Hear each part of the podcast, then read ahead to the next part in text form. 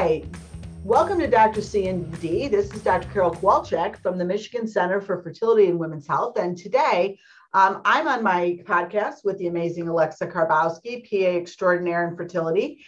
And the topic came up about ovarian reserve. So yes. we're very excited to talk about this because I can't tell you how many times patients have come to me and said, God, I wish I would have known that my reserve was like this, I would have tried to get pregnant earlier. So, so what message, like what is ovarian reserve, Alexa? So ovarian reserve is, you know, how we evaluate kind of where you stand reproductively in terms of your egg supply. And we have some really great tools in terms of ultrasound and blood tests to give you an idea of where you stand in terms of how many eggs you have. Um, there is not a direct blood test for quality. However, we do have lots of information on quality and aging, which is also related to the amount as we get older. Um, but we can tell people very accurately about the reserve or how many eggs they have, not in a you have 20,000 eggs left exactly, but are you average? Are you above? Are you below for your age? And that's really useful information to people who are considering having a child maybe in the very near future maybe not anytime soon. And you know there are options if the levels are concerning or if someone's getting older to kind of you know prepare for the future if they desire. But the, the very first step is to do some basic tests that would tell you about the ovarian reserve um, and then that dictates what some of our options are and Dr. K, do you want to talk about the test or? Sure, but the other thing is the history. Like you, you made a very good point is that, you know, you want to get someone's history. So if they're, if they have, have a high BMI, for example, that can impact uh, their, their potential for uh, egg quality because the higher BMI or the very underweight patient, they may not have as good of quality as someone who's more of a normal weight. Do they have a history of endometriosis. Endometriosis can make the eggs older. Um, is there, you know, other medical conditions that could affect egg quality? So getting a really good history of what a patient is currently experiencing, I think is very, very helpful. And then there are tests that you can do to assess ovarian reserve and fertility potential. So one of them is FSH, follicle stimulating hormone.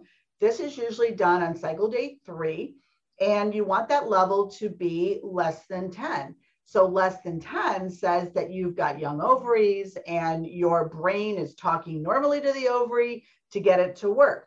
And FSH greater than 10 means that those ovaries are getting older. So instead of just talking to the ovary, the, the brain's shouting at the ovary like, hello, hello, do you hear me? You need to function. And the ovary's like, eh, maybe today, eh, maybe not. But an FSH higher than 10 means that that ovarian reserve, it, that, that ovary is starting to get older. How much older, we can't predict. How long it'll be before that ovary doesn't respond to that hormone anymore, we don't know, but it gives us a little sign. AMH is anti-Müllerian hormone, and that is a, a, sign of how many eggs you have left to work with. Again, like Alexa said, they can't tell you it's 19,712, but it'll give us an idea of what's going on. And AMH should be greater than one. That says you have a lot of eggs to work with. Less than one means that there's less eggs to work with than someone who's around your age or just even in general. And then we do an ultrasound. An ultrasound is looking for an antral follicle count. So those are little cysts on your ovaries called follicles. And you should have a certain amount of follicles per ovary. Um, and then the combination of your age, your AMH, FSH, and your ultrasound will help us to help you identify what your current fertility potential is. And with that information, you can then move forward with what decision you want to have with, you know, when you want to have your kids. So I know that there are, you know, fertility potential kits out there. Mm-hmm. Um, how accurate the mail-in thing is, I don't know. But I know I've had, I don't know about you, but I've had couples or, or women. I'm so impressed with the with the women who are coming to see us that are like, hey, you know what? I've heard about this. I want to get checked. I don't know what my fertility potential is, not ready to have a baby yet, but I'm going to, to, to, to law school. I'm starting my own business. I haven't met Mr. and Ms. Amazing yet. Um, I'm very impressed with the, the young women who are coming in just to see. How about you?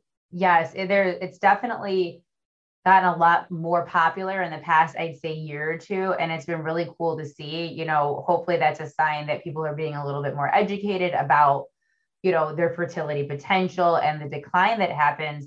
Whereas, you know, as Dr. K was saying in the beginning, a lot of patients just, I didn't know. If I knew, I would have maybe gotten checked. So, you know, we order those tests on every patient that comes in the door who's trying to get pregnant. But yes, certainly have a lot more patients that are just, I'm, you know, 33, 34. Everyone has that 35 number, you know, in the back of their mind. It's not that everything plummets to the ground, I tell patients, but the changes are happening a bit more quickly after that. And, you know, they're coming in just to be proactive of what is my reserve and, you know, should I freeze some eggs for the future? Uh, should I be proactive? Maybe I won't need them, but certainly if I don't meet Mr. Right in the next year or so, you know, I have that backup option. Or if they do and they try and they're having difficulty, then maybe they have some younger eggs, eggs frozen for future use. So it's def- and, and yeah, more people are using these kits. Again, I'm not exact. I usually update the testing, yeah. even if they come in with that, just to be sure. Um, but it's definitely getting a lot more popularity. Uh, also, patients, you know, family history, as you were talking about the history, mm-hmm. Mom, grandma, someone who had maybe a little bit earlier menopause, you know, there mm-hmm. is some genetic link there. So some of those patients are certainly being a bit more aware, I think, of maybe I should get in, check and see where I'm at if they have that family history too. And another thing is how many times have I heard that, you know, when I talked to my doctor and I was starting to get some hot flashes, it was starting to hurt when I had sex because I was getting a little drier or my periods got lighter or they're more spaced out. And they said, Oh, you're stressed. Don't worry about it. And then you turn around and now their hormones are such that they are going to need IVF right away or they're going to need an egg donor. Um, but I, you know, the whole purpose of our podcast, uh, Dr. C and the D, is that, you know, Michigan Center and everyone who works here is so passionate about educating people because you know what? uh, infertility affects one in eight couples, 15% of the population has problems with getting pregnant. And guess what? Less than 10% seek help. And I can't tell you how many times I hear that I wish I would have known. I wish I would have known. And and people are, you know, women are amazing, right? I mean, we are looking 10, 20 years younger than our age. We're taking good care of ourselves. We're, we're rock climbing. We're jumping out of helicopters or airplanes. We're doing all these grand and glorious things. And we don't look our chronological age. And so we feel like the eggs are, are with that beauty and, and that, that youngness that we are experiencing. But the sucky thing, the only sucky thing I can think about being a woman is that you have a finite time frame for your fertility. And so I am so passionate, and so Alexa and everyone at Michigan Center in educating. That's why we have the radio show and the podcast and the Facebook and the Instagram and and the blogs and everything because we want people to a be aware that that this this fertility potential is is limited and so to know what your current fertility potential is gives you the power gives you the ownership gives you the ability to know what to do with that information. And, and whether that information is, hey, you know what, my ovarian reserve is good. I'm not quite ready for a kid. Uh, maybe I'll check it in three, four, six months to a year and keep an eye on it. Or, hey, gee, I didn't expect my reserve to be lower than I expected. It's not menopausal. I'm not there. But, ooh, the numbers are looking kind of, ugh, maybe I better freeze my eggs so that I've got a reserve or a backup, like Alexa talked about.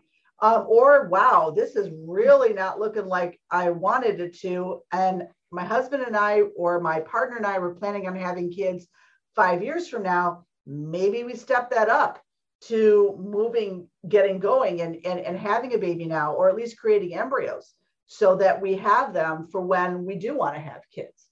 So, like, is there a criteria? Egg freezing. So, can you give us a little idea, Alexa, about who's a great candidate? How many eggs do we need? You know, is there data out there? And I think that I think ASRM has that. Yes. So egg freezing, you know, always starts with a new patient consult where, as we chatted about, we'll get the history to know if there's any, you know, risk factors or anything that may make you at a higher risk if you're having any symptoms or whatnot. And then the workup is similar. You know, we're going to get all those hormones, those tests. And from there, once we have all that information in conjunction with your age, you know, there are different guidelines. And the guidelines are generally age based um, with the term in terms of how many eggs are recommended to freeze for a singleton live birth. So certainly the numbers are less if you're under 35, 35 to 37, 38 plus, they're really going to get up there, you know. So under 35, I think it's usually seven to 10 ish is a safe range. People sometimes question, why do I need 10 eggs eh, for a baby? Um, eggs don't equal embryos. So when we get the eggs, they are frozen, but they have to survive the thaw. They have to fertilize, right. produce a good embryo. 30% yeah. of eggs will not survive the thaw. So you have to have that little extra. And that's where that number kind of comes from. And obviously that number increases and increases. One, because there's less eggs, two, the quality. You know, some patients you'll get a 40 year old whose ovaries may look 30, but the quality is still 40 over 35 i think the 35 to 7 you may get more into the 10 to 12 ish mm-hmm. at least you know, when you're getting to 38, over 40, I mean, they'll get into over 20, 25 plus eggs. 40 to 50. Even. Yeah. And and that's because of that dramatic decline in quality, you know. And and and yeah, you need I think what they said that over 40 eggs when you're over 40 years old, you would need that for a, a 75% chance yep. of one baby. Yes. And that's one. So you always are, well, how many babies do you want in a perfect world? You know, if someone's like, I'm doing this for at least two babies and I want to be very prepared for that, um, it may require more than one cycle. So, you know, dependent on what they're starting with and how that stimulation goes, sometimes one round is adequate, usually more commonly in the younger patients. Um, but I've had patients, yes, you don't have to go through multiple mm-hmm. times to it's always their decision. You know, some people say it's one and done, and we're completely comfortable with that, whatever they decide, but we will educate them on this is the recommended number for what you're desiring potentially in the future. And and that could require more than one cycle potentially depending on how it goes. And the other thing to remember is this does not guarantee pregnancy. So people have to be very aware that even though they froze their eggs right that doesn't guarantee it's going to work 30% will not survive the thaw. Then it depends on how old you are when you have the egg freezing because there is genetic abnormalities associated with the age of the egg so even an egg donor, someone under 30, 25 to 30% of her embryos are genetically abnormal. Someone who's 35, 50% of their embryos are abnormal. Someone who's 38 is 60 to 70%. Someone who's over 40, you've got oh, you know over 90% of the embryos are genetically abnormal. So that's why when we have someone who's 40, you know, 2, 45, 47 who wants to freeze their eggs, it's not recommended because we're not going to get enough eggs number one and number two you know the chance of an abnormal baby coming from that is going to be very very high. So and 30% of those eggs will not survive the thaw. So you add all this math up and that's where you have to really educate yourself about you know how many kids you want and what the plan is. The other thing is that if you've got your partner already there but you're not ready to have kids maybe don't freeze eggs, maybe create embryos because embryos are more sturdy. Less than 10% of embryos will not survive the thaw. And you can do genetic testing of the embryos to know ahead of time how many are really there. So that's something that you want to keep in mind. And remember that whenever the egg or embryo is frozen, that's the age of them. And that goes and correlates with the success of the cycle. So say you're 33 and you froze eggs at 33, but you want to use them at 38 you're going to get a success quoted to you of a 33 year old, not a 38 year old. So, I mean, those are all things to keep in mind. But, you know, the bottom line is just, you know, taking ownership of your fertility. And if you're curious to see what your fertility potential is, there's definitely ways to do it. And based on the data, you know, Alexa, you and I can give recommendations as to what to do with those numbers. Yes. And I think the take home point is education is key. You know, being educated about your fertility, the options, the potential. the end of the day, it's your decision what you want to do with it. Um, but it's certainly very valuable information for people that are considering a family, you know, at any point, and if they're not quite ready. and know that there are options. You know, there are options to plan for the future if you desire. And you know, it's our 20th anniversary of Michigan Center. And I got to tell you, in those 20 years, I am so impressed with the patients that we have and with the opportunity to egg freeze now, how women are coming in saying, look, I am so, they, they, they have it all together, man. I mean, they, they, they've got their career or their family or their, their, their life choices, and they're actively thinking about how fertility should fit in. So I just really, I think it's this podcast is really important so that other people who are hearing it have the opportunity to say, hey, wait, okay, let me start thinking about this so I know how to plan my family. So anything else you want to add? I think that's, I mean, I think we hit the key points. Obviously, if you have any question, desire, workup, interest in that ovarian reserve, we're always happy to see people as a new patient, even if you're not actively trying to get pregnant right now, mm-hmm. to get that basic info for to uh, educate yourself. Yeah, I agree. I agree. Well, thank you again for listening to this podcast. And again, I'm Dr. Carol Kowalczyk with Alexa Karbowski for Dr. C and the D. And we'll catch you next time. Thank you.